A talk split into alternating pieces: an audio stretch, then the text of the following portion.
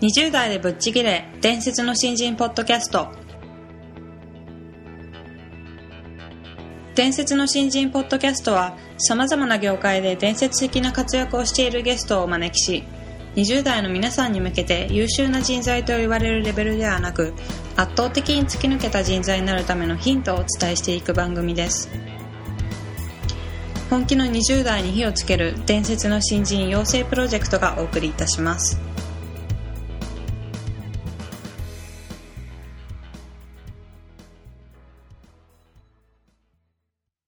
皆さんこんにちは。20代でぶっちぎれ。伝説の新人ポッドキャストへようこそ。ナビゲーターの戸谷香奈です。伝説の新人プロジェクト小宮です。よろしくお願いします。よろしくお願いします、えー本日はちょっと今までお呼びしたことのなかったタイプのゲストなんですけども、あの人物デザイナーという肩書きをお持ちでいらっしゃいます、柘植勲さんをゲストとしてお呼びしております。うん人物デザイナーってちょっとあまり聞き慣れない言葉かなと思うんですけども、はもうすでに終わってしまったんですがあの最近だと NHK の大河ドラマの「平清盛はいはいはい。あの人物のデザインをトータル的に衣装だとかうん。部屋だとかっていうのを、えー、と担当された方でしてもともことう監督とかがイメージしたこう人物に対して、はい。全部こうトータルであのデザインする人なんですよね。そうですね、はい。あのその人物の特徴をよりよく表現するための表現っていうのをなさってる方です、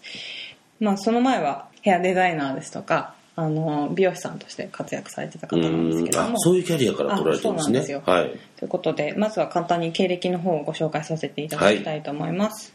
柘植勲さんは高校卒業後の1979年よりビダルサスーンの技術を取得し地元長野県で美容師として活動。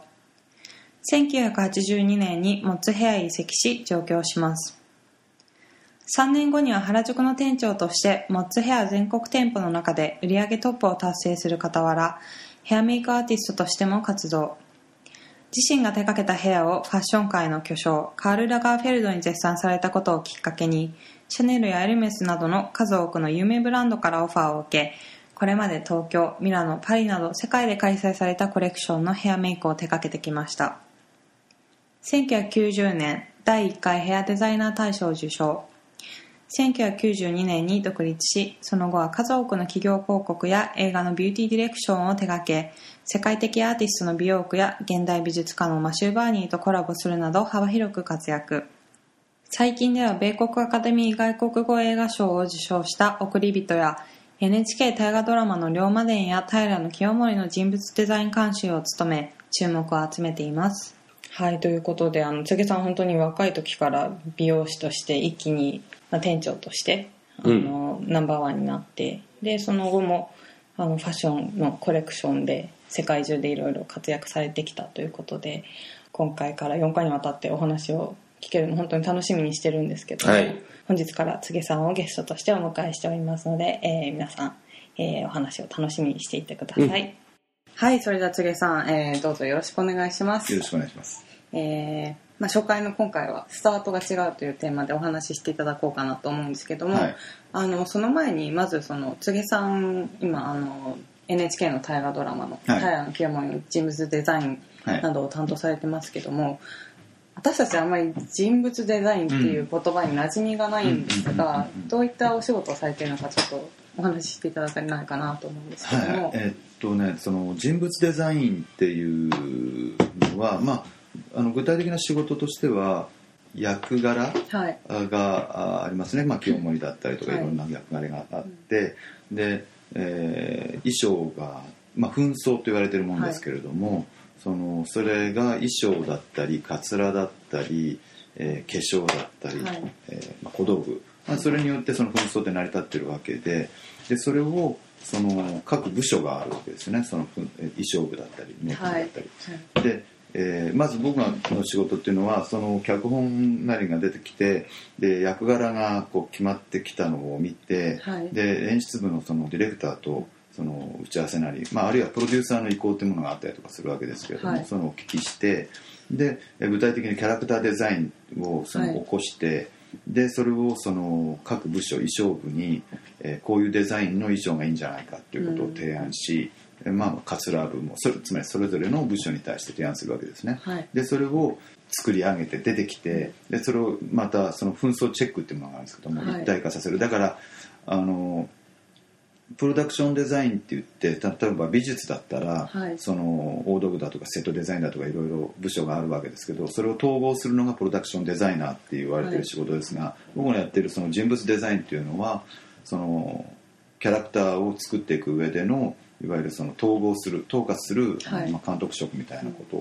ですね。まあ、じゃあそういう人物デザインっていうのはうん。本当に全体のバランスを整えるみたいな感じですよね。ディレクター職でもあるけどコーディネーター職でもあって、はい。実際ねその具体的なものが結果として出てくれば、うんそのものは見えてるから、はい。そうよかったねとか言って楽しい気持ちになるわけ、はい。でもその途中は未知だから、はい。みんなもうすごいなんかあの迷子になるんですよね、うん。迷子になりやすい。はい。はい。だからあのでも言ってるこちらとしては、は大体は技術的なことだとか、うん。えー、と例えば納期的なあの時間的なことだとか、はいはあるいはあーとその価値だとかってことは、い、や見えてるんですよ、うん。で見えてない時はそれは実現可能性があーどのくらいのパーセントとしてあるかっていうようなことはあの当然それぞれのその本職の人に聞いたりとかするわけなんだけど、でも大体分かってんの。見えてるの。でもみんなはもうなんかえー各セクションとして見てるから、はい。ものすごく不安にな陥ってるようん。ねだからいやそれ大丈夫だからって励ましたりとか、はい。あのまあ、まずはこっちが不安にならないことですよね、うんもう本当に見えてるんで、はい、ということでちょっとあのー簡単にと言いつつ結構うん人物デザインについていろいろお話ししていただいたんですけれどもそもそもあの柘さんが今のやられていることとかなりつながっているのかなと思うんですけどもうん。もともと美容師としてスタートされたんですよね。ええ。そもそも美容師になろうと思ったきっかけっていうのは何だ偶然ですね。だから僕それはあのー学生高校生の時に、はい。あの全然、えーっとバンドとかやって全く勉強とか知ってなかったんかですよ、はいはい。それで、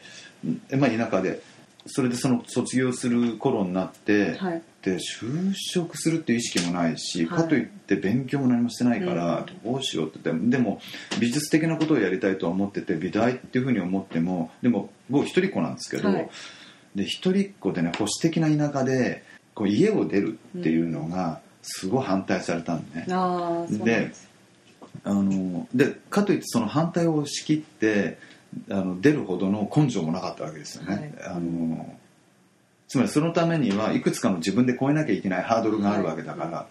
だからいやそこまでして美大に行くっていうことでもないしとするとじゃあこちらに残って何かこう就職するの、って言ってた時に、はい。その母親が言ってるような美容師と紹介されたんです。だからつまりはい、ものすごくあのただ流れに身を任せちゃったわけ。はい。自分のその明快なビジョンに向かって目的意識で積み重ねてそのことに乗り越えてやっていこうっていうようななんか根性の座ったものじゃなかったんですよね、うん。でも免許が必要なので,、はい。通信教育で受けたんですよ。あそうなんだか。ら最初からあの現場に入って、はい。で通信教育で受けて免許を取ってっていう感じで、まあ、3年間ぐらいだったのかな。そこはいの美容室にお世話になったのが、もうすすごく入る時にはでも、あのやっぱりそうは言ってもあの入るということに対しての覚悟は必要だから、はい。先生に「この仕事は儲かるんですか?」って聞いたみですごい生っぽいし 高校生のくせに。であので先生笑って、はい。であの「いや多分いいと思うよ」っておっしゃって、その根拠は何かって言ったら当時はもうねだから、えっと、30年以上前なので、はいまだね男性美容師がはい。い、うん。あんまりその多くなかった頃だったんですね、はい。もう女性ばっかりで。そのお店も僕がはじ、まあ、初めてか先輩の男の人がその一人いたかな。でぐらいの本当にあの男性美容師は珍しい頃で。うん。でということは制作側のマーケットとして、少ないっていうことのジャンルに入るってとてもチャンスがあることだから、そういう意味ででそれから男性美容師はこれから増えていくだろうっていうのはその方もそのやっぱり見立ててたことで,、はいはい。でそれを僕も聞いていて納得がいったんですよね。でであればどうせなら一つのジャンルの中で先駆になっていった方が、うん。あのビジネスとしてもいいんじゃないかなというは思った。だから単純にアーティスティックなことだけではなくて、はいそういう視点で、はい、たっていうことはありましたよね。まあ、でその地元の美容院で、うん。さあの3年ほど勤められた後に、でモとはいえそうですそうです。モッツェヘアに行ってでそれはそのやっぱり、ね、飽和するんですよ。3年ぐらいそういうようなペースでやっていくと、はい。その自分のその壁っていうよりはあ飽和の方が近いと思うんだけれど、はい。もう多分ここであのつまりその先生に対しての魅力とかうんぬんっていうことよりも、はい。この環境そのもので自分が得られることっていうもののビジョンっていうものが、もう多分描けなくなっていたんだと思うんですね。はい、でと同時にその当初その東京に出たい、はい。まあ、なんか美容学校あ美術学校に行きたいっていうふうに思っていたことっていうのとはい。美容室で3年間やってて飽和したっていうようなことっていうのはどこかでリンクしたんだと思うんですね。でそれは、えー、とその時々で選べるチョイスとして何がベストかっていうようなことで考えた時にはもうこれは出るしかないのかなと思ってうん。でそのたまたまその美容業界誌で見た、まあはいパリから来たモツヘアっていうところの美容室があのなんか単純にかっこいいなと思ってうん。本当にこれ単純なことですよ。はい。で思ってあの電話したの。ええだからはいそれはもう自分で電話をして、はい。で面接受けたいんですけどって言ったらもうあのいつ来るって話になって えみたいな。でそれでそので友達のところに転がり込んでで面接受けたらいつ来るってなってで そんな感じなんです、すね、ごく簡単だったんですよ、はい。でだ多分あの師走だったんで、はい。人手が足りなかったんだと思いや。うでもとにかくすぐあの決まっちゃった。あそうなんですね、えまあでもあのーその後、えー、持つ部屋に入って、3年後に、まあ、原宿の店長になられたっていうことでもう全国店舗の中で売り上げがトップに。そうです。えもう当時で60店舗ぐらいになってたと思うんですけれども、えー、とちょうどその3年目で新しいお店をその原宿に出すっていうタイミングと僕が技術者になるっていうタイミングがあって、はい。あるいはもしかしたら経営者だから合わせたのかもしれないんだけれども、でそこにその、えっと、店店長で入っちゃったんですよね。はい。でその最初半年間ぐらいはねあの半年以内ぐらいだなは、えっと、なかなかそのお客様が来なかったんだけど、はい。アンなんかなんかで、えっと、特集を組んでくれうてん。でそれでお客様があの一気にガンって増えたんですよね。でそれでまあそれはなんとか僕の力っていうよりは経営者の戦略的な部分でうん。あの正しい戦略を打っていったんだと思うんだけれども、そういうところに乗っかって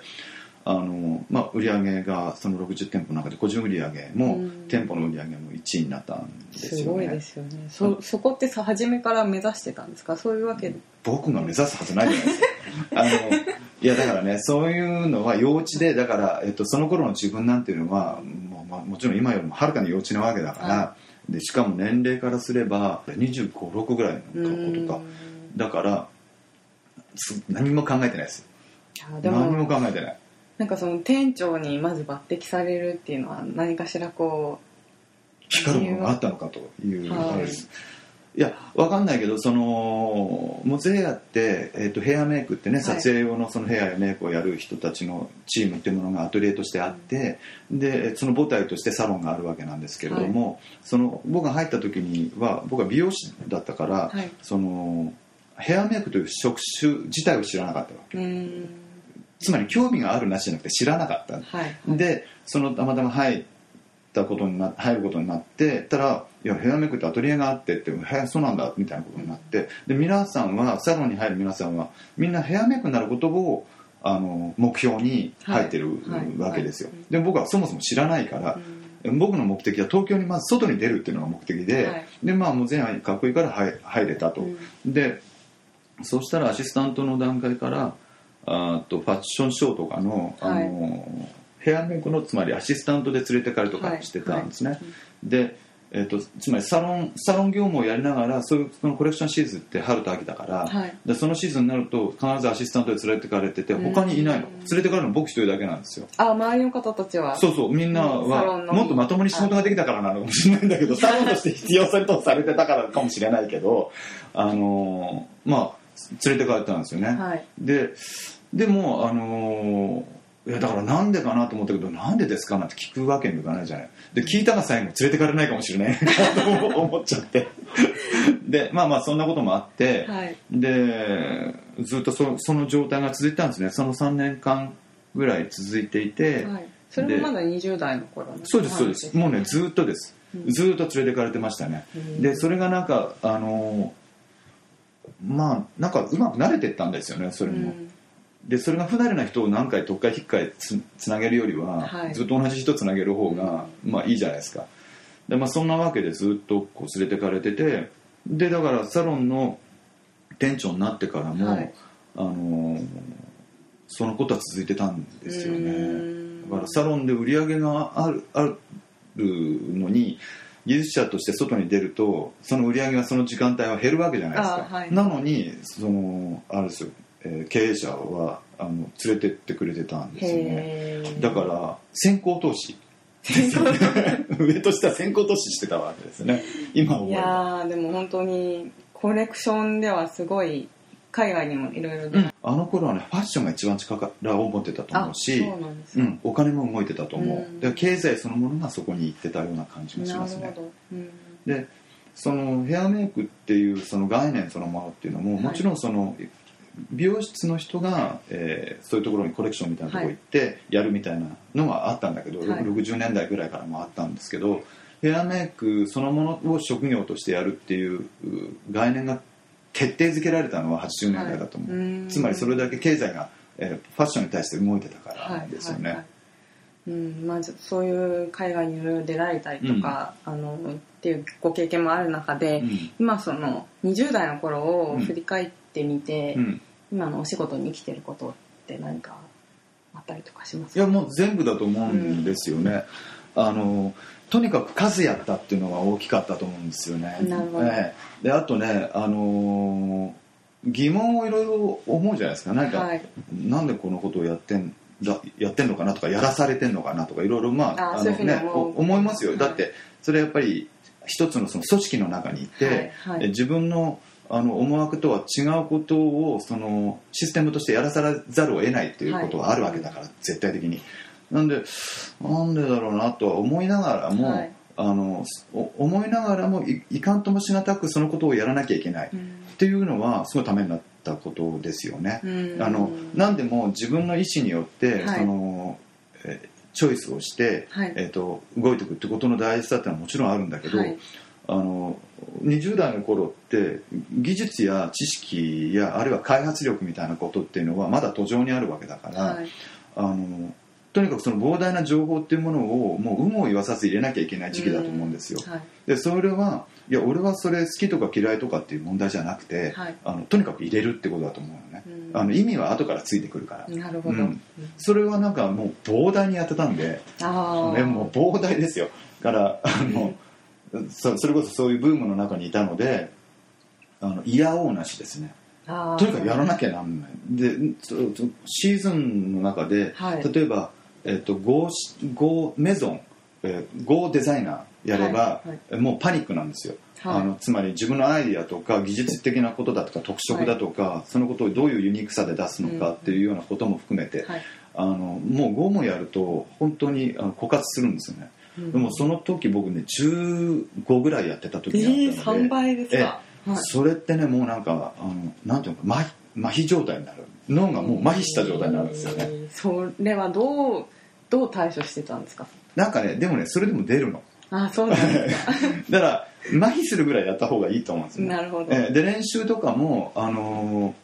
ーもちろんその、えっとテストで上がっていくわけだから、えーやらどうしてもやらないとそのことは得られない。自分のな体の中に得られないからあの膨大にやらなきゃならないし、はいと同時にその自分の好奇心というのを消さないために、そのテストの練習以外に自分のその友達をその、はい。こうなんかスタイルを作ったりだとかメイクをしたりだとかまずは部屋からやらなきゃならないのでメイクの練習とかっていうのはテスト外なんですよ。だからでもメイクに興味があったならば自分でやらやるということじゃないですか、でそれ自体は、えープラスアルファが働いてるから自分でやりたいことでしょ、はい。だからやらなきゃならないっていうこととやりたいことの両方やってたんで時間が足りないみたいなことになるわけ。うなんですね、でもあんまりなんか飲みに行くお金も持ってなかったし、はい。あのみんな飲みに行ったりとかしてたけど僕は意外とその友達連れてきてそういうことをやってる時間がすごく楽しかったし、はい。あの後から考えてみればすごい多かったと思いうますね。んなるほど。まあじゃあ本当若いうちにはとにかく経験を積めっていうことで。すね、そうですね、はい。あのそれもまあだからやらされるっていう部分が半分あって自分がモチベーションを持ってやるっていう半分であのそれで両輪にした方が、はい。あの楽しいと思うんですよね。そうですね、うん。まあそこの時間の使い方っていうのもなかなか難しいところなのかなと思うんですけど、そこに関してはまた、えっと別の回でお伺いしたいなと思いますので、はい、今回はあのスタートが違うということであのいろいろと柘植さんのスター20代の頃にお伺いしてきたんですけども、どうもありがとうございどうもました。ありがとうございます。やっぱ数ってどの世界でも裏切んないんですよねはい、はい、うんそうでしょうね。これあのし不思議なものというかね千恵さんのお話でも当然数を見てきた分で、はい。今多分あこの人にはこれが合うとか、うん。きっとこういう人はこうだとか、はい。っていうのって理屈じゃなく数なんですよね。まあそうでしょうね。もう元で持ってるデータベースがあって、はい。そこにぶち当てて考えるので、うん。これ実はどの仕事にも当てはまって、はい。やっぱりこうある一定の数を超えて初めて、はい。あの感覚がついてくるっていうか、まあそうでしょうね。ううん、なんか、うんスタートってそういうのがすごい大事だよなっていうのはやっぱりこの世界でも一緒なんだなと思いましたけどね。ねうん。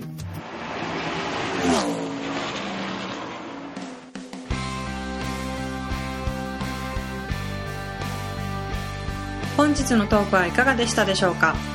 伝説の新人養成プロジェクトのホームページおよびに Facebook ページでは新人時代を誰よりも早く駆け抜けるためのヒントや講座情報など日々更新していますのでぜひ一度ご覧ください検索キーワードは伝説の新人です。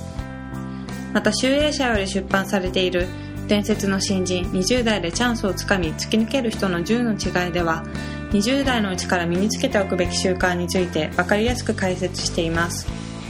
ぜひ皆さんも突き抜けるための思考や行動習慣を新人時代の今にこそ自分のものにしていってください。